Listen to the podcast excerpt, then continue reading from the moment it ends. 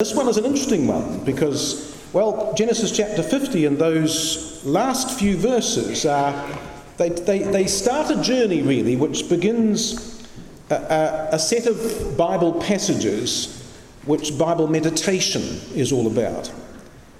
The funny thing is, you start in a place in Scripture, brothers and sisters, and suddenly there's a whole lot of threads that come together, are there not? Fact, I think it was Brother Harry Tennant that said that when you find what you think might be a golden thread, give it a good pull, because you never know what other verses will move when you do so. And it's in the finding of those golden threads, perhaps more than anything else, that we know that this is the inspired Word of God. So our study begins with this matter of Joseph's impending death here in chapter 50 and verse 24. Joseph said unto his brethren, I die. I'm about to die, says the Revised Standard Version. But in the context of knowing that that death was coming upon him, he said, Nevertheless, God will surely visit you and bring you out of this land. Now, here's the question Where did Joseph have that conviction from? That God would surely visit them? Well, actually, it's what his father had told him, because if you come back to Genesis chapter 46, we're told this just a few chapters earlier. And this, of course, after the meeting of Jacob with his son. Genesis 46 says in verses 3 and 4, He said, I am God, the God of thy father. Fear not to go down to Egypt, for I will make, make of thee a great nation I will go down with thee into Egypt, and I will also surely bring thee up again. And Joseph shall put his hand upon thine eyes. And that phrase that I will surely bring them up out of the, out of the circumstances of Jacob's own education is part of the substance of Joseph's words here in Genesis chapter 50. But I think Joseph was thinking of another episode as well in his family's history that shaped his thinking.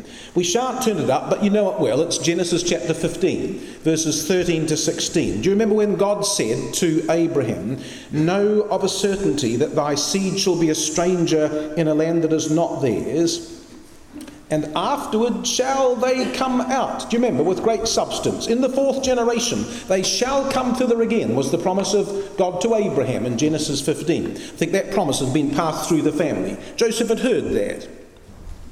So Joseph, about to die himself, and here's the interesting thing, knew that when Abraham was told that they would be brought out again, it says that they would first serve the nation into which they did come and be under great affliction. They would be in servitude for a long period of time. And when Joseph's dying here in Genesis chapter 50, he knew that the time of bondage and servitude had not even yet begun. A long time still stretched out ahead of the nation before they would return to the land. And it would be so easy once Joseph died to forget the promises. And Joseph was determined that his people would not forget what God had promised. And these words in Genesis chapter 50 and verse 24 are the outcome of that, you see. He wants to remind his people. In fact, so much so that verse 25 of Genesis 50 says, And Joseph took an oath of the children of Israel, saying, God will surely visit you, and ye shall carry up my bones from, from thence. He took an oath. Now, brothers and sisters, the only reason to take an oath about your bones is because you believe in a future resurrection. You wouldn't take an oath about your bones for any other reason than that you believe that those bones had a future. Would you? He took an oath about his bones. And he said, God will surely visit you, and he shall carry up my bones from hence. Do you notice the parallel, by the way? Verse 24 God will surely visit, and he shall bring you out. Verse 25 God will surely visit, and ye shall carry me up. You see, he wanted a journey with his brethren. God is going to bring you out, verse 24, but I want you to carry me up, verse 25. So he took an oath. Don't you forget now, he says. And just see how remarkable that spirit was. Well, you see what verse 26 says. Joseph died being 110 years old, and they embalmed him, and he was put in a coffin in Egypt. Now, notice the first words in verse 22 Joseph dwelt in Egypt, and these last words in verse 26 and he was put in a coffin in Egypt. You see, the reality, brothers and sisters, the actual reality of Joseph's life was he'd been the governor of all Egypt for 80 years, he guided and protected the interests of the Pharaoh of Egypt. He'd married an Egyptian wife. He'd witnessed three generations of his family born in Egypt. He'd spent 85% of his life in Egypt. He was embalmed in a coffin in Egypt, and all he could think of was being taken back to Israel. Now, there's a spirit. You see, no present circumstance in his life ever deviated him for a moment from his burning zeal to be linked to the promises made to the fathers and to be found ready for their fulfillment by being buried in the land of promise. You see, his home was in Egypt, but his heart was in Israel. And that should be our spirit, wherever our home is. Our heart should be in the ecclesia. Our heart should be towards the kingdom. But Joseph, as ever, wanted to inspire his brethren with his hope. You see, that's really why he did. He didn't, he didn't make this request notice of his own family. He took an oath of the nation. He wasn't just worried about his own children. He said, No, no, no, the whole nation. Don't you forget now the promises of God. It's a marvellous spirit, really, isn't it, brothers and sisters? You see, why this is such a remarkable request is that when death draws nigh, in any person's life, only the most important things remain. And this was Joseph's dying wish. It related to his deepest faith and his strongest desire. He wanted with all his heart to be back in the land and to rest in peace in that place. Many years would pass before God would visit them, but Joseph knew that it would come to pass. And he wanted to make sure that when he was dead, they would not forget. So he took an oath.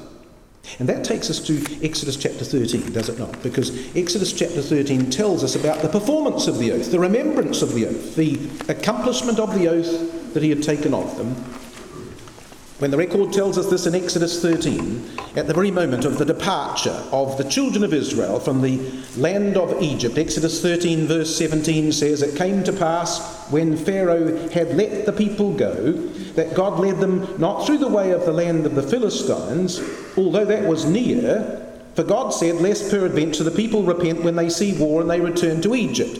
So you see, the direction of the wilderness journey was chosen by God, not Moses.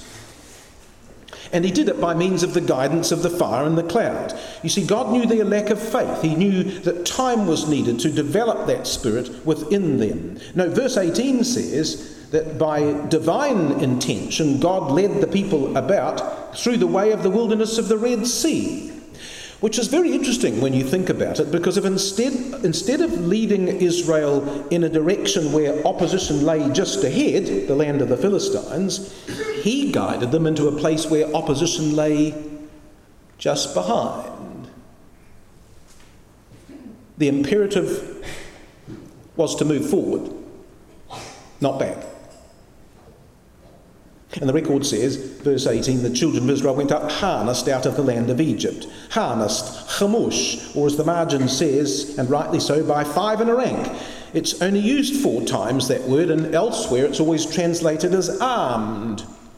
It sort of echoes the meaning of Leviticus 26, verse 8, which says, Five of you shall chase an hundred. You see, five men were a basic military unit. And what it tells us is that Israel did not depart from Egypt as a disorganized rebel. They came out as an orderly host. They came out armed for battle. Re- Revised Standard Version says they came equipped for battle. And marching by fives indicated order and control and discipline and a sense of purpose. When they came out of the land of Egypt, brothers and sisters, they marched as an ecclesia in divine order. And part of that sense of purpose was what verse 19 says that as they came, Moses took the bones of Joseph with him. You know, the theme of Exodus chapter 13, incidentally, is about the role and the work of the firstborn. And Joseph stood related to the firstborn promise. And this story of his bones will be found in the chapter about the matters of firstborn things. Now, when it says that they took the bones, who do you think carried the bones of Joseph their father? Well, I've given the clue away, haven't I? Probably his own household, his own children. Yet They marched just behind the sons of Kohath, the sons of Joseph. And Kohath bore the ark of God. But you know, the very word for ark in Numbers 3, verse 31, and Numbers 4, verse 5, and elsewhere, the very word for ark the Kohathites bore is the same word for Joseph's coffin in Genesis 50, verse 26. There were actually two arks being borne in the midst of the tribes. One had the tokens of a resurrection life, and the other bore the bones of a dead man. Interesting, isn't it, brothers and sisters? Marched through the journey with two arks in the midst. But the journey only began with the ark of Joseph. The ark of life would come later. Life would come out of death, you see. Well, whoever was responsible for the actual bearing of the bones, the record's clear that it was Moses really who took them. Because that's what verse 19 says, isn't it? Moses took the bones of Joseph with him. So he took charge. He looked after the matter of their transportation. And Moses did so because he considered it a matter of national responsibility. And because, as the record says, for he, Joseph, had straitly sworn the children of Israel, saying, God will surely visit you, and ye shall carry up my bones away hence with you. He had straitly sworn the children of Israel. You see, the nation was under pledge. Joseph wanted to journey with his people, and his belief in the resurrection and the hope of inheritance in the land were firmly linked together. So when it says in verse 21 of that chapter that the Lord went before them by day in a pillar to lead them the way, and by night in a pillar of fire to lead them by, to, to, to give them light, that this pillar of cloud and pillar of fire were the proof that God indeed had surely visited them. He would be with them on this journey, just as the bones of Joseph gave witness to the same truth. And so, at the very, at the very time that the Exodus begins, we're told that the bones of Joseph start the journey with them. So, the oath that he exacted in Genesis chapter 50 bore fruit, did it not? And that takes us to the book of Hebrews, chapter 11, because doesn't Hebrews say something about those bones? Hebrews 11 mentions this precise matter again, does it not? And in a very interesting context. Hebrews chapter 11, which of course is the honour roll of the faithful, we're told in Hebrews 11 and verse 22, it says, By faith, Joseph, when he died, made mention of the departing of the children of Israel and gave commandment concerning his bones. Well, it says in the authorized version he made mention, but the Diaglott says he reminded the sons of Israel. Rotherham says concerning the exodus of the sons of Israel, he called to remembrance. And that's certainly what the word means. Menuo means to call to mind.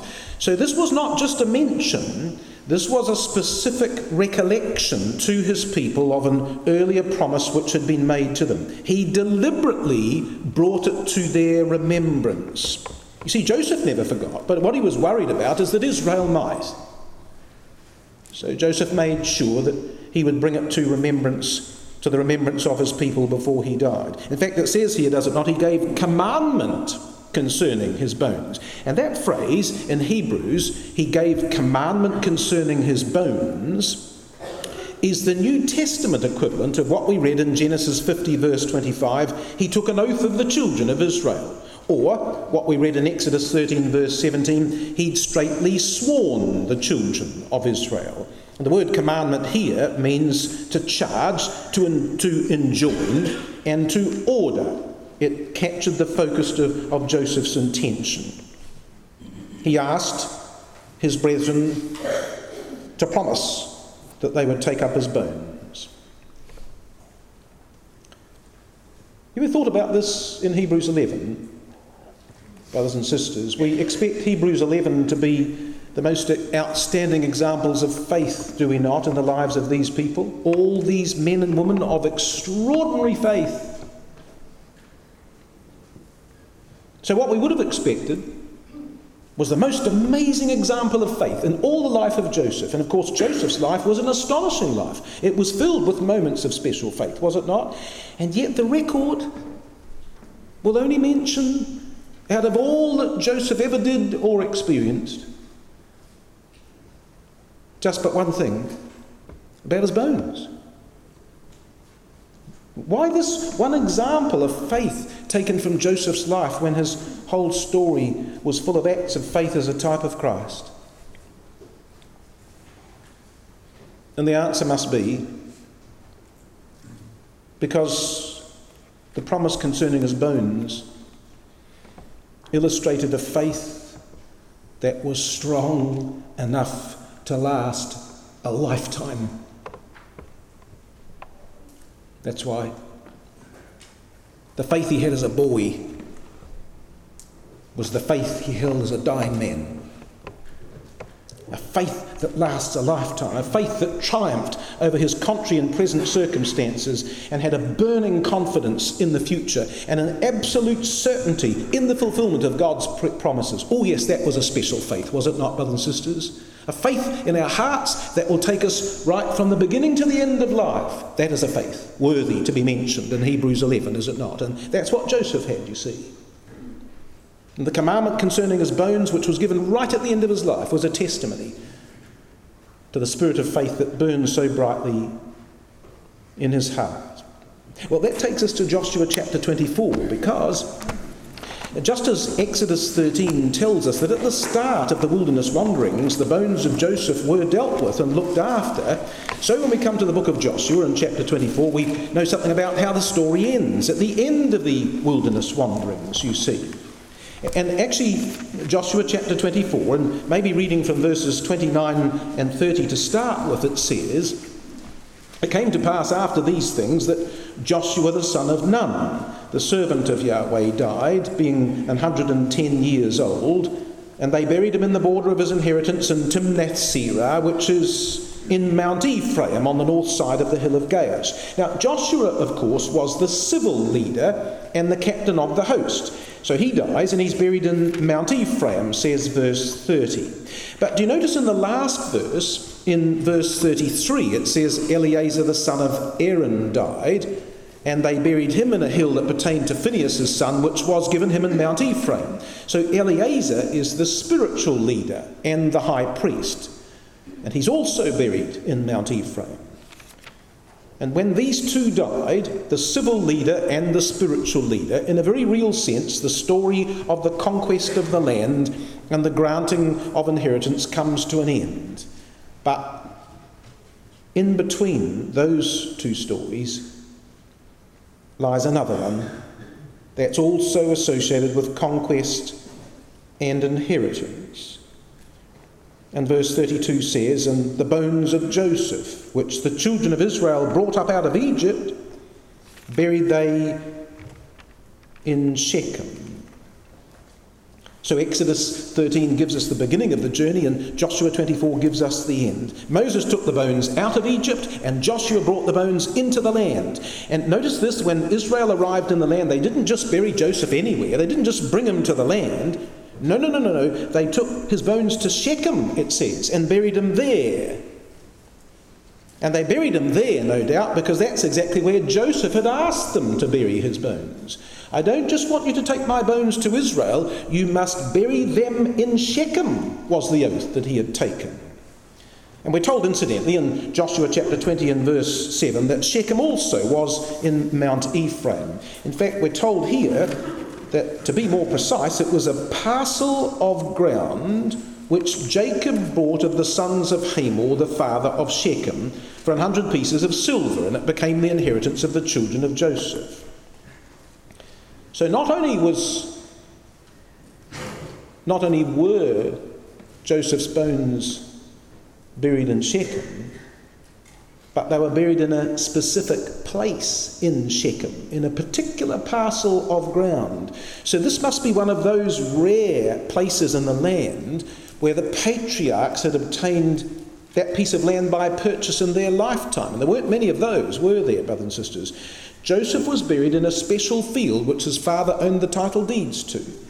So now we know that Shechem is the place where Joseph was buried. But we still don't quite know why. And before we can answer that, we need to add one more piece of the puzzle. If you come back to Deuteronomy chapter 21, in the law of the firstborn, we're told this in Deuteronomy 21.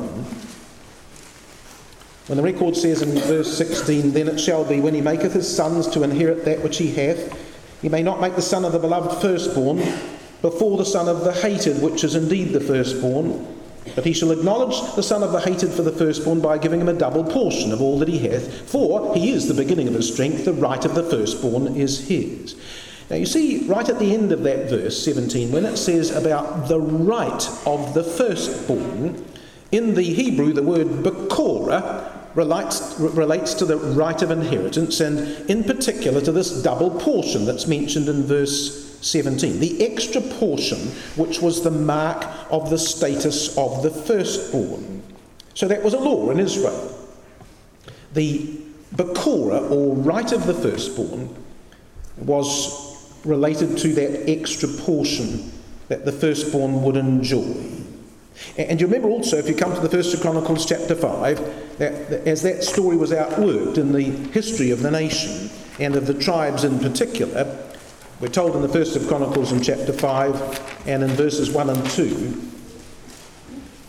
where the record says in that place, Now the sons of Reuben, the firstborn of Israel, for he was the firstborn, but forasmuch as he defiled his father's bed, his birthright was given unto the sons of Joseph, the son of Israel. And the genealogy is not to be reckoned above the birthright, for Judah prevailed above his brethren, and of him came the chief ruler, but the birthright was Joseph's. And that word birthright in verse 1 and birthright in verse 2 is the same word, bekora, that relates to the right of the firstborn in Deuteronomy chapter 21, the double portion belonging to the firstborn son. So Joseph, it says, as he that was separate from his, uh, his brethren, was reckoned here as the firstborn because he conducted himself with all the spiritual decorum worthy of the office of being firstborn among his brethren. So now come back to Genesis chapter 33, and now we can start to tie the threads together in terms of the finish of the story. In Exodus chapter 33, after the meeting of, of Jacob with Esau as he returned to the land, uh, Genesis chapter 33 says, right at the end of the chapter, verse 18, it says, And Jacob came to Shalem, a city of Shechem, which is in the land of Canaan, when he came from Padan Aram, and he pitched his tent before the city. It says he came to Shalem, but Rotherham says, and Jacob came in peace to the city of Shechem. And I think that's probably a better translation. He came in peace to the city of Shechem. And the word Shalem, incidentally, means to be made perfect or whole In fact, the suggestion's been made that perhaps this was the place where Jacob's thigh was healed. Now, whether that be true or not, it was certainly going to be the place where he would begin his life again in the land after having been away for many years. So he comes in peace to Shechem to begin life all over again. And verse 19 says, And he brought a parcel of a field where he had spread his tent at the hand of the children of Hamor, Shechem's father, for an hundred pieces of money. When it says a hundred pieces of money, the margin says a hundred lambs. Maybe it was a hundred lambs, or maybe it was money to the value of a hundred lambs. But it's the same word in Joshua chapter 24, verse 32 bought for a hundred pieces of money. A chosen field bought with the price of lambs. Now, here's the question, brothers and sisters why would Jacob seek to buy this particular parcel of a field? Well, the answer is he needed to buy it so he could own it. Uh, but he needed to own it because of what he, what he wanted to put on it.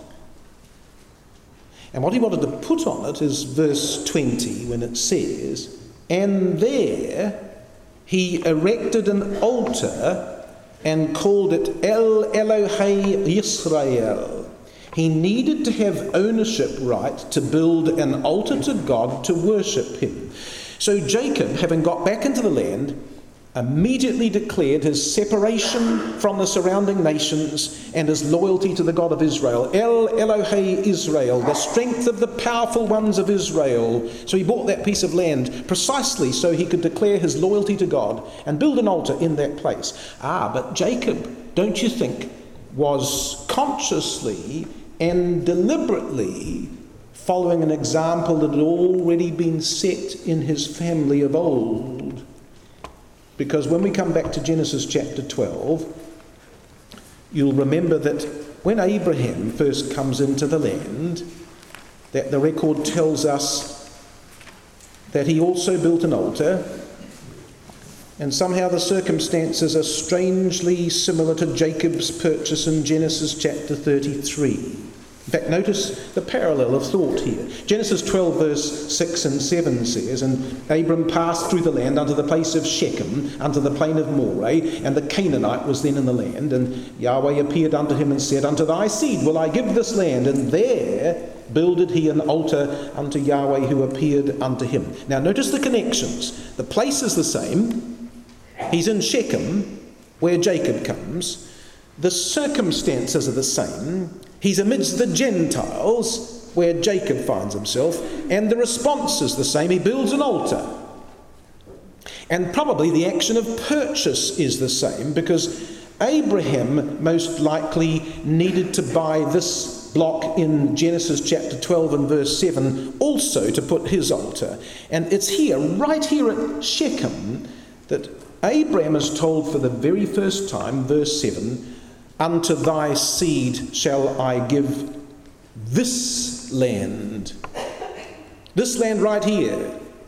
In fact, you wonder, don't you, brothers and sisters, when Jacob got there in Genesis 33, whether there might have still been signs of Abraham's original altar in that place. So Jacob comes, and what he really does, he pitches his tent not just in Shechem, but he says, I want, I want that piece just there. Right there. I want, that, I want to buy that piece. I want that field in particular. You see, that's the ground that was made sacred by its link to Abraham. That's the piece that Jacob buys in Genesis 33. It was his declaration that he stood related to the promises made to his fathers. And he awaited their fulfillment through the strength of the powerful ones of Israel.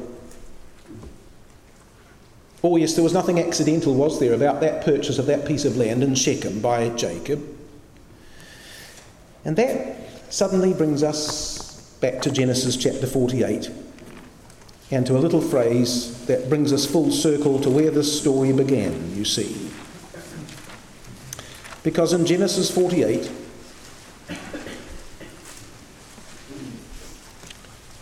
the record says,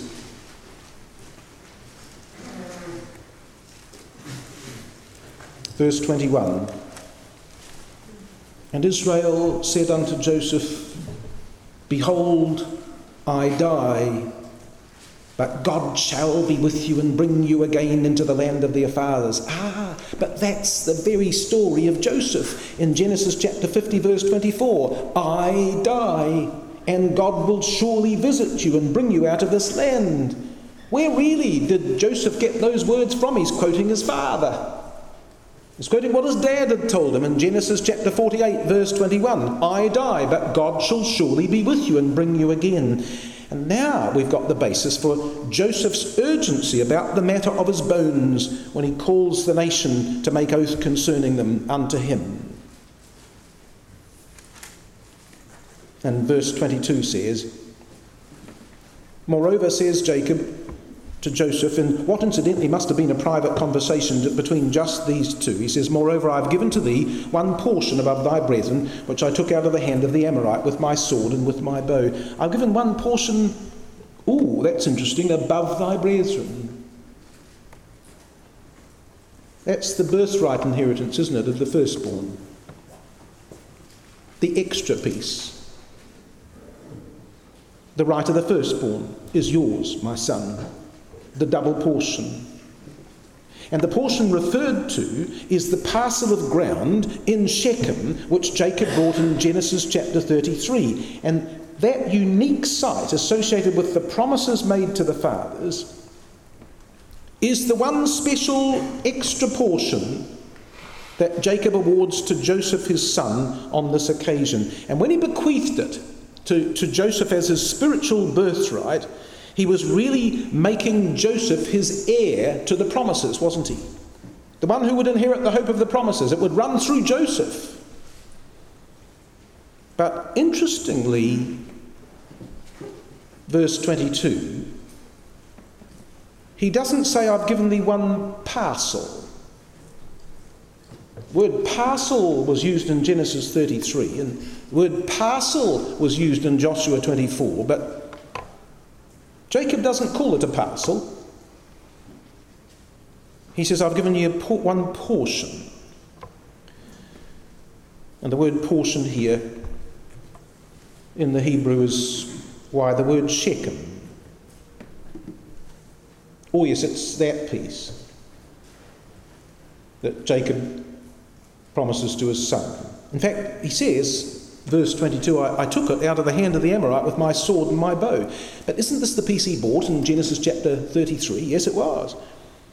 But you see, I think the terrible events in Shechem that were unleashed by Simeon and Levi in Genesis 34 led to his removal from this area, and at some stage the Amorites took that parcel back.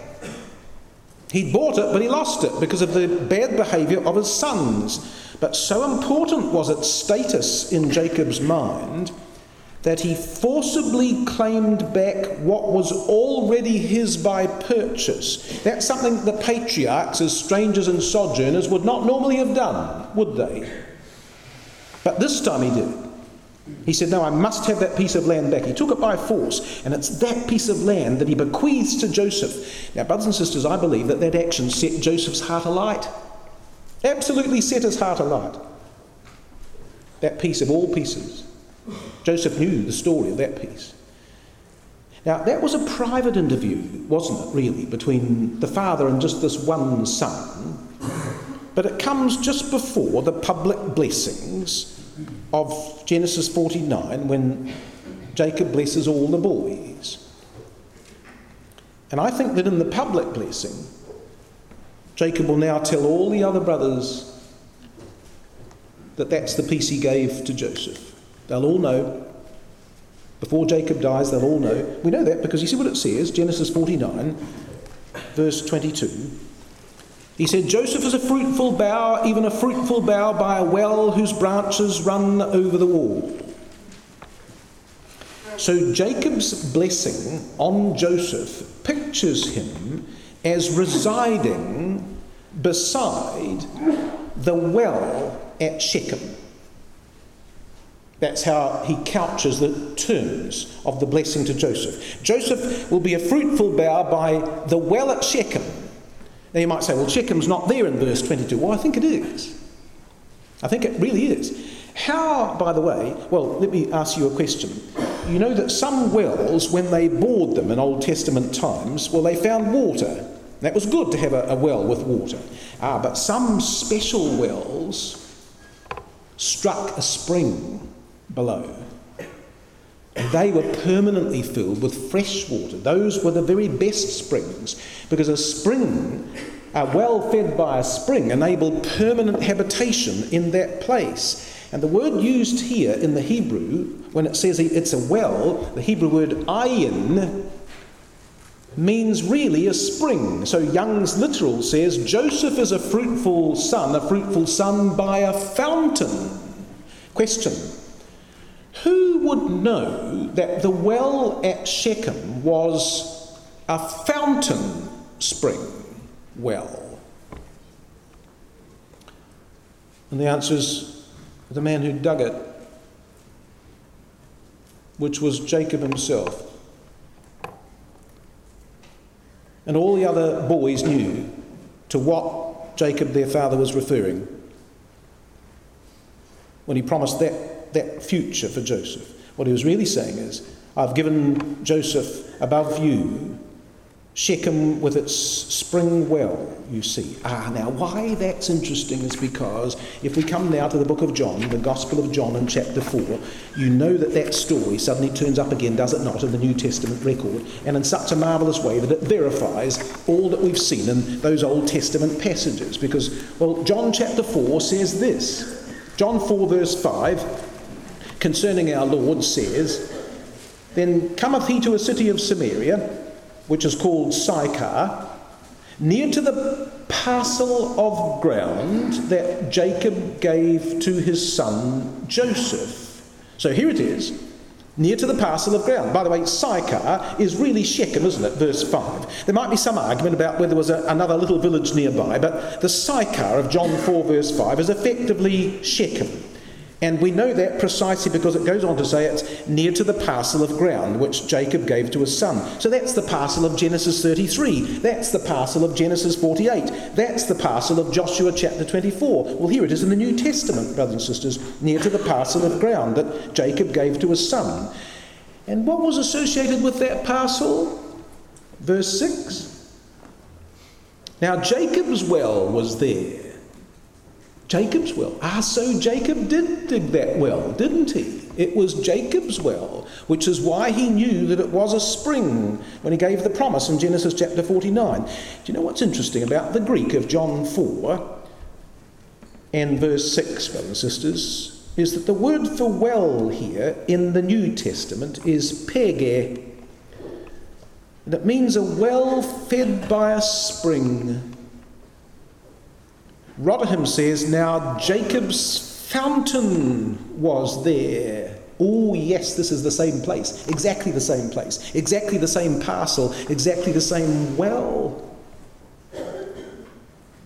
Now, think about it, brothers and sisters. How remarkable that 1500 years after Joseph was buried in this place, the nation could still identify the parcel of ground which belonged to Joseph, the place of his sepulchre, and the well of Jacob. If there was one place in Israel that everyone knew, it was the parcel of ground that belonged to Joseph. Remarkable. And by the way, don't you think that John chapter 4 must confirm for, uh, for us that the well must have been a spring? Because 1500 years later, they're still drawing water from that same well. So you see, when the time for his death drew nigh, Joseph, who had spent almost all his life in Egypt, said to his people, I, I, want you to carry up my bones with you when God visits you and takes you home. And when you get there, I want you to bury my bones in the field that belongs to me, so that when the moment comes to fulfill those promises, the promises made to the fathers, I'll be right there in Shechem when I awake now, you promised me by solemn oath that you'll take my bones there, he says. And, and you see, here's an amazing thing, brothers and sisters, that embedded in this remarkable story, the scripture records four separate passages about a dead man's bones. Genesis chapter 50, Exodus chapter 13, Joshua chapter 24, Hebrews chapter 11. The bones, the bones, the bones, the bones of Joseph. Why that emphasis? Because, brothers and sisters, in a very real sense, Joseph was at his most influential and his most inspirational in his death. His own desire was so strong that he sought his birthright even in death. And his bones were buried in claim of his firstborn right of inheritance in the parcel of ground his father gave to him in Shechem. And that burial of the bones of Joseph in their proper resting place was the final salute to Joseph that he might sleep in peace in the portion of the, of the firstborn which he valued all his life but never had all his lifetime. A dead man's bones buried near a living spring what a parable of the truth and its hope, brothers and sisters, don't you think?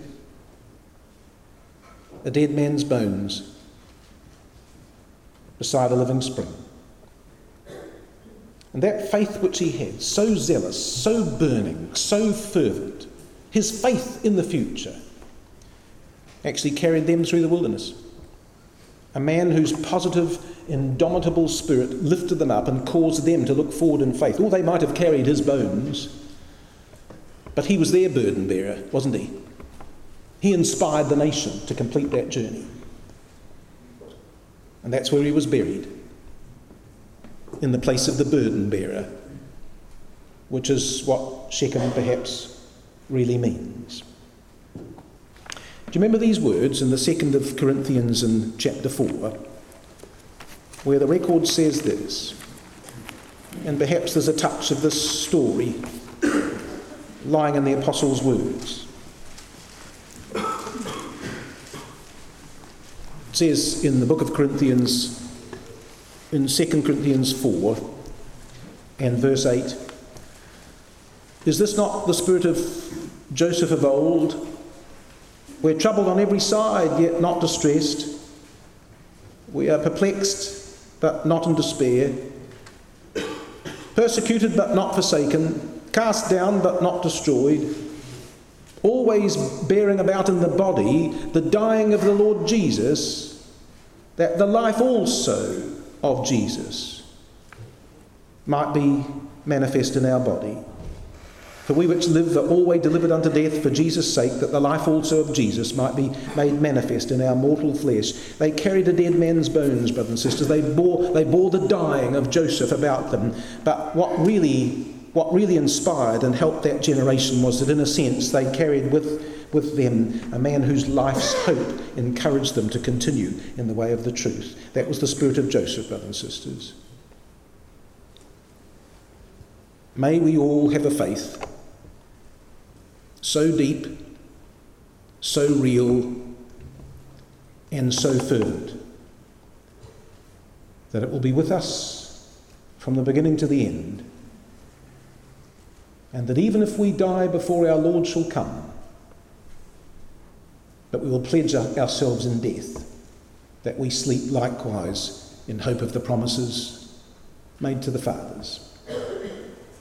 If we do that, we will offer our own salute, won't we, to the bearing of the bones of Joseph. As one of our hymns says, God who cheered the faithful Joseph in his lone distress. He who bade the shepherd Moses leave the wilderness, summon Israel from the darkness of Egyptian night, he by Moses freed his people with a hand of might. God, who led his chosen people o'er the Red Sea road, through the wilds and over Jordan to their blessed abode, scattered them although he loved them, he will draw them yet. For his promise to their fathers he will not forget.